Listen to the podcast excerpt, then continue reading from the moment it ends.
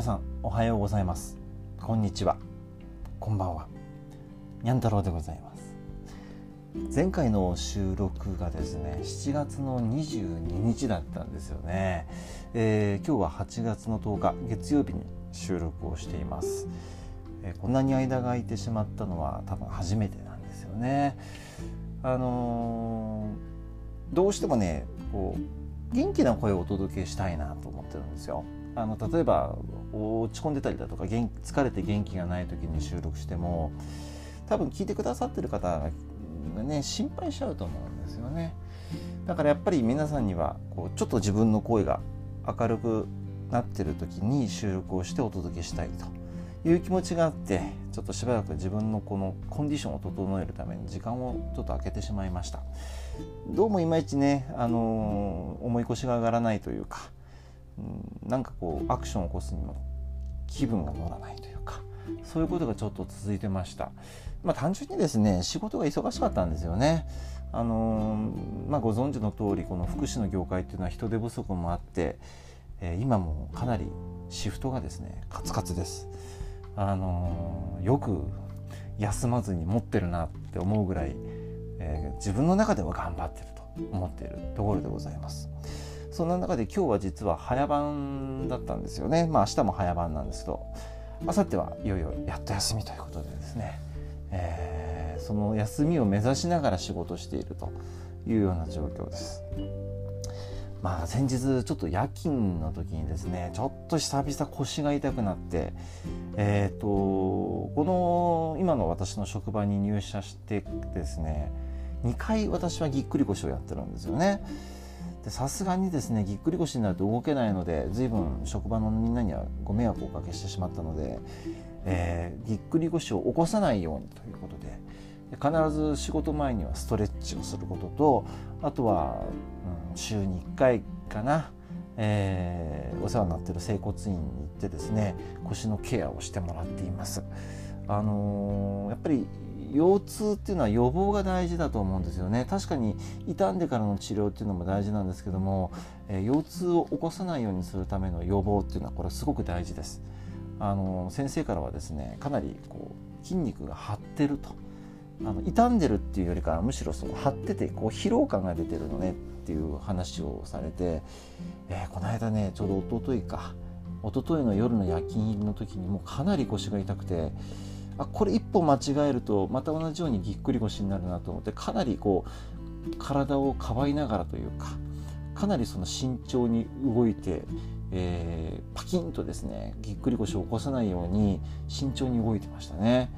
だからやっぱりその日の夜と明け方っていうのはもう痛くて、ま、体が休まってないんでしょうね。今朝起きた時はねさほど痛みはなかったです。うん、あとはストレッチをしてたっていうことと、まあ、リフレッシュもある程度したっていうこともあるかもしれませんね。いやほんとねこの腰痛っていうのはもう切っても切れないし疲れ疲労っていうのもですねなかなか回復しないのがちょっと厳しいところではあるんですけどもそんな中頑張ってやっておりますでですね今日はですね暑いですあの早番なのでね昨日はちょっと幸いにも8時過ぎ9時になる前にはもう私寝てたんですよね。でまあ夜中途中1回目覚めましたけどもまた寝てそうですね4時頃目が覚めて、まあ、4時には起きて準備をするようにはしてるんですけどもうね4時の時点で家の中暑いんですね。あのー、信じられないぐらいほどの湿気とあと蒸し暑さを感じてあこれは辛いなと。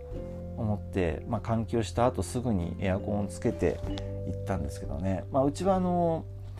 ね、エアコンをつけながら寝るという習慣がない本当は私つけたいんですけどね。私の部屋っていうのはちょっと構造上、えー、そのエアコンがある部屋からちょっと離れてるのでエアコンつけてもですねさほど冷たい空気というのが入ってこないんですよね。だからまあエアコンをつける時は、うん、全部窓を閉めて、えー、ちょうどね私の部屋とそのエアコンのある部屋の間の扉も閉めて、えー、もう一箇所集中型で部屋を冷やすようにしてるんですけどね。場合によってはもう全部、えー、中扉開けて風を通すようにはしてるんですけどね。なかなかね、えー、こっちまでは風が来ない。なので今もですね、まあ、実はエアコンはもう消えてます。うん、窓を全部開けてるんですけどね。そんな中でちょっとはるか遠くに今扇風機置いてるんですがどうしても扇風機の風って強くしちゃうとねあのノイズが入るんで今ね微力微一番小さい弱い設定で風を回しています。なのでかなり暑いです。ね。あのー、今日の日中だけでも30度超えてるわけですよ。この30度超えるっていうのはこれすごいことなんですよね。あの明日も34度ぐらいになる見込みなんですけれども、まあ、私なんか小さい頃確かに暑かったですけどなんか今の暑さとね私のその幼少期の頃の暑さってなんかちょっと違うんですよね。なんでしょうねこれ。なんかよくほら地球は温暖化に向かっているだとかあとちょっと一昔前だとオゾン層が破壊されて、えー、それによってこう紫外線有害なあの太陽光線が入ってくるから、えー、と氷が溶けてるんだなんてよく言われてますけどもそれだけでしょうかね。で今温暖化っていう言葉が出たんですけどね果たして地球って本当に温暖化なんでしょうかね。あのー、まあ、実は僕もですね、えー、こうやってポッドキャスト配信させていただいて、えー、皆さんにねお届けしている立場でもあるんですけどもポッドキャストを聞く立場でもあるんですよ。まあ、元はといえばえー、といくつだったかな？2003年頃だったかな？私初めて、えー、買ったアップルの製品って iPod クラシックだったんですよね。iPod です。いわゆる、あのー、まあ、皆さん多分知ってる方は知ってると思いますけども真ん中をねあのくるくるくるって回すあのデザインの iPod を持ってたんですけれどもそこで初めてそのパソコンの iTunes とつないでラジオ番組をダウンロードしてくるっていうのを経験して、えー、今さまざまな私番組聞いてます。そんな中でうんとある科学省の方のね番組があるんですけれどもね、えー、面白いですよこの人の話、うん、あのニュースでは絶対言えないようなこと言わせてくれないようなことを全部話してくれるんで、まあ、今回のこのコロナ騒動においてもそうですけどうん、温暖化なんて本当は嘘だっていう話もしてるぐらいなんですよね。なのでうん寒冷化、うん、要は氷河期に向かっているっていう説もあるしあとは地球上のその北極南極の氷が溶けたら海面上昇するなんていう話もありますけどこれも嘘っぱちですなんて話もね、えー、聞いてるんで、えー、なかなかねそのニュースの中では言ってることと事実と全く違うことがあるんでねこういうのを掘り下げていくと面白いと思います。まあ、なんでこの話になったんだっけ？暑いからっていうことで、まあ、とにかく暑いということでですね皆さん熱中症対策大丈夫でしょうかね？あのー、なんだろうな。水分を取ってくださいとかよくね言うと思うんですよ。ただ水を飲めばいいってもんでもないんですね。人間の体っていうのはもう7割ぐらいが水でできてるっていうことなので水分水が必要だってことはこれももちろん分かっていること。ね。私なんかもう仕事中自分のマイボトルで麦茶持ってるんですけどね。えー、っとね1.5リットルぐらいのとこ100ミリリットルぐらいのサーモスのペット、えー、ペットボトルじゃない水筒を持ってるんですよね。ほぼ空になります。あとプラス、えーと、とブリタから出てるですね、えー、普通に水を入れたら蓋の裏にあのフィルターがついてるんでまあ、変な話ね街中の水道とか職場の水道なんか入れてもそのフィルターがあるおかげで浄水器の水飲んでるかのように綺麗な水が飲めるっていうやつがあるんですけどね。この水っていうのも持ってます。まあ麦茶にはねミネラルがあるんで、えーと、水分補給には最適だなんて言われてるんですけど本当飲めたらねポカルセットとか、えー、アクエリアスとかそういうの飲めたらいいんですけどなかなかね、あのー、いちいち買っていくわけにはいきません。なので人間の体っていうのは水だけじゃなく塩分でもできてます。でこの塩分っていうのがですね巷では随分こう言われるわけですよ。例えば塩分の取りすぎは高血圧になります、ね、血圧の上昇につながりますとかね、えー、塩分制限をしましょうとか言うんですけどこれどうですかね皆さん。確かに控えなければいけない塩の種類っていうのがあるんですよ。うん、皆さん多分見たことあると思うんですけど食卓園あ商品名言っちゃいけないのかな。あの普通のいわゆる赤いキャップでねあのついてるこう小瓶みたいな塩あるじゃないですか。あれあの塩って本当に塩でしょうかね、うん、私あの塩取ってないんですよ。つまり何が言いたいかっていうと人工的に作られた塩、まあ、いわゆる生鮮食品とかね、え人工甘味料とかさ、えー、そういった自然天然から取れていない塩っていうのはこれ有害だって言われてるんですよね。本当にそれこそそういう塩ばっか取ってると血圧上昇とか高血圧になったりだとか、えー、すると言われてます。と言われてます。ね。僕は科学者でもないし医者でもないのではっきりとした断定したものの言い方はしません。ただ、えー、人間にとって必要なのは塩なんですよ水と。じゃあどういう塩を取ればいいのっていうと天然の塩なんですよ。で僕は実は通信販売で買った、えっと、沖縄の海水から取れた塩というものを取ってます。で朝起きたら私はその塩をちょっと本当にもう小さじほんとちょっとおっとぐらいとあと天然のクエン酸の粉。とあと竹の炭の粉。これを混ぜたですね水を朝一杯飲むことから始めてるんですよね。まあ当然寝てる時っていうのは汗かくんで、えー、塩分の補給とあとクエン酸というのはあのねアクエリアスとかさ、お酢とかに入ってるような成分だったりするんですよね。まあ、このクエン酸というのもまた体にいいわけですよ。それと炭この炭がですね、えー、体の中のまあいわゆる良くないものとかねそういったものを吸着して排泄できると言われてるんですよ。まあ、解毒効果というかデトックスなんて言いますけどね。あの本当耳かきの先っちょぐらいでいいんですよね。その竹の炭の粉って。でその3つを混ぜて飲んでるんですけどね。朝まず起きて水を飲むっていうのはすごくこれ大事なんですよ。失われた水分と、まあ、塩分も取れてクエン酸も取れて。で竹炭飲むとですねあの排泄のリズムがかなり良くなります。まあ、腸内の中のその、まあ、いわゆる宿便と呼ばれているものとかあとは一説によるとその体の中の余分な脂肪とかですねそういったものも炭が吸着して一緒に排便として排出されると、え言われているので私ねこれ実は1年ぐらいやってるんですよね。でそれが功を奏しているかどうかっていうのはちょっと私も科学的なあの根拠がないので断定はできないんですけども実は私去年ですね体重が78キロぐらいあったんですよ。で今、まあ、あの朝と夕方とかね日によってちょっと若干の前後はあるんですけど70キロなんですよね。8キロぐらい落ちてるんですよ。で運動してるかというと実はしてません。うん。あのむしろスポーツジム通ってた時期あるんですけどその時の方がね太ってます。痩せませんでした。スポーツジム行っても私は。でじゃあ何だろうなって考えた時にまあこれも私のまあ何て言うんだろうなジンクスと呼んでるんですけどね、まあ、小型の施設、まあ、例えば私今まで勤めた施設なんかだとグループホームなんていうのがあるんですけどね。あんまりねカツカツ動かないんですよグループホーム私は、うん、のんびりしてる感じ、うん、ただ大型の施設ですね。例えば私過去に老犬老人介護保険施設だとか、えー、有料老人ホームであるとか、まあ、今現在私あの特別養護老人ホームに勤めてるんですけどねあの大型施設なんですよ。なので、まあ、私のいる施設のユニットっていうのは、まあ、最高で12名の方がいらっしゃいます。で隣のユニットも12名の方がいらっしゃいます。で夜勤がですね1人で24名の方の命をお預かりしなければいけない時間帯があるんですよね。その時はねあの端から端まで走ることあるんですよね。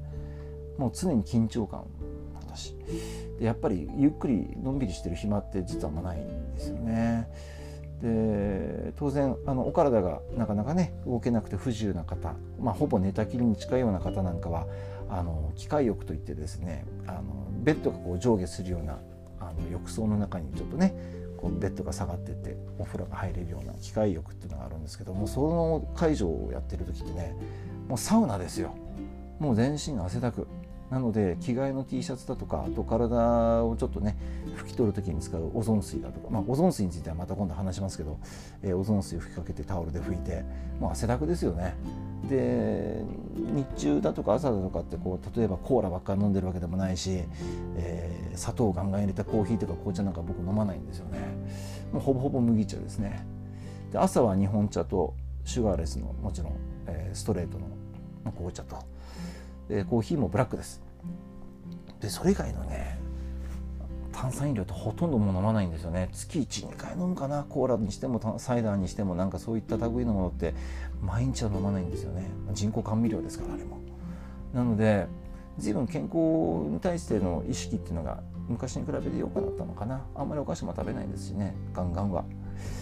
なのでそれもいろんなことが相乗効果があって痩せたのかなと思ってます。あの本当前はもう1年以上前はねお腹出てましたからね。今お腹出てません。あのズボンも以前履いてたものはねブカブカになってるんですよね。お腹周りが。えこんなにって思うぐらいね。あのベルトなんかもそうですよ。あのもう本当にベルトの穴なんてもうこれ以上通せないよっていうところまで来てたんですけど今じゃねその穴がね3つか4つぐらい余裕あるんですよね。なので随分自分の体の中も変わってきたのかなと思います。そんなわけで健康に関するその意識っていうのはすごくこれ大事なんですよね。ただ世間の中で言われてるですねこの健康、まあ、例えば高血圧にしても、まあ、糖尿病にしても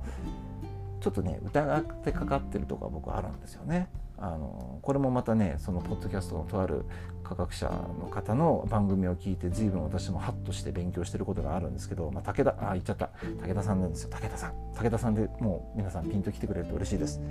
あのー、真実ってねどこにあるかなんて分かんないんですよ。じゃあテレビやラジオマスコミだけがね真実かっていうとこれまた違います。なので今日は何が言いたいかというと、まあ、今回のこのコロナ騒動にしてもそうなんですけれどもうん当たり前とか常識だとか医者の言うことが全て100%とかそういう気持ちではねそろそろいない方がいいのかなと思ってます。この特に今のこのコロコロナ騒動を見て私は特に思うんですけどね。もちろん、えー、病気になったらねあのお医者さんの力を借りることはこれもちろん必要です。ただお医者さんにはあの健康指導っていうのはできないんで、うん、あの患った病気を治すためのお手伝いをしてくれる方なんであの100%ね言ってることが正しいとは思わないようにしています。ねこれもね面白いですよ調べていくと、ね、血圧がね上限が150ぐらいあったらねこれ高血圧です誰がそんなこと決めたんだってことなんですよね。うん、最低血圧も85ぐらいまでがちょうど理想ですよねって言われたけど本当ですかってことになるわけですよ。確かに僕も一時血圧気にしてね随分管理してたんですけどまあ測ってはいますけどね。じゃあ高圧剤が必ずしも体にとっていいのか。ね。えー、利尿剤もそうですよ。ね、うん、無理やり出させるわけですから。だからね。薬とかね。医療。医療。医療ですねここもちょっと皆さんちょっと違う角度から見てもらえると勉強になると思います私はね医者でもないし研究者でもないし科学者でもないので100%断言できませんけれどもまあ、こういった話を聞いてですねはっと思って調べてくれるとかね、あのしてくれる方がいたら嬉しいかなと思ってます。今日何が言いたかったんだろうね。うん。まあ、とりあえず私は元気ですということと、それからおかげさまで痩せてきたということと、まあ、あとはやはり皆さんに声を届けるお届けするにあたってはやっぱり自分の精神状態体の状態もベストコンディションの時にね収録をしたいという気持ちがあるのでちょっと間が今回空いてしまって本当申し訳なかったんですけどもね、えー、元気よくやってますので皆さんもこの暑さを乗り切っていきましょう。世間ではいろいろなこと言われてますけれどもあのー、決断をね政府だとか自治体に求めるのはそれはね酷だと思いますよ。うん、最終的にはもうね僕たち大人なんですからね。子供じゃないんで、うん、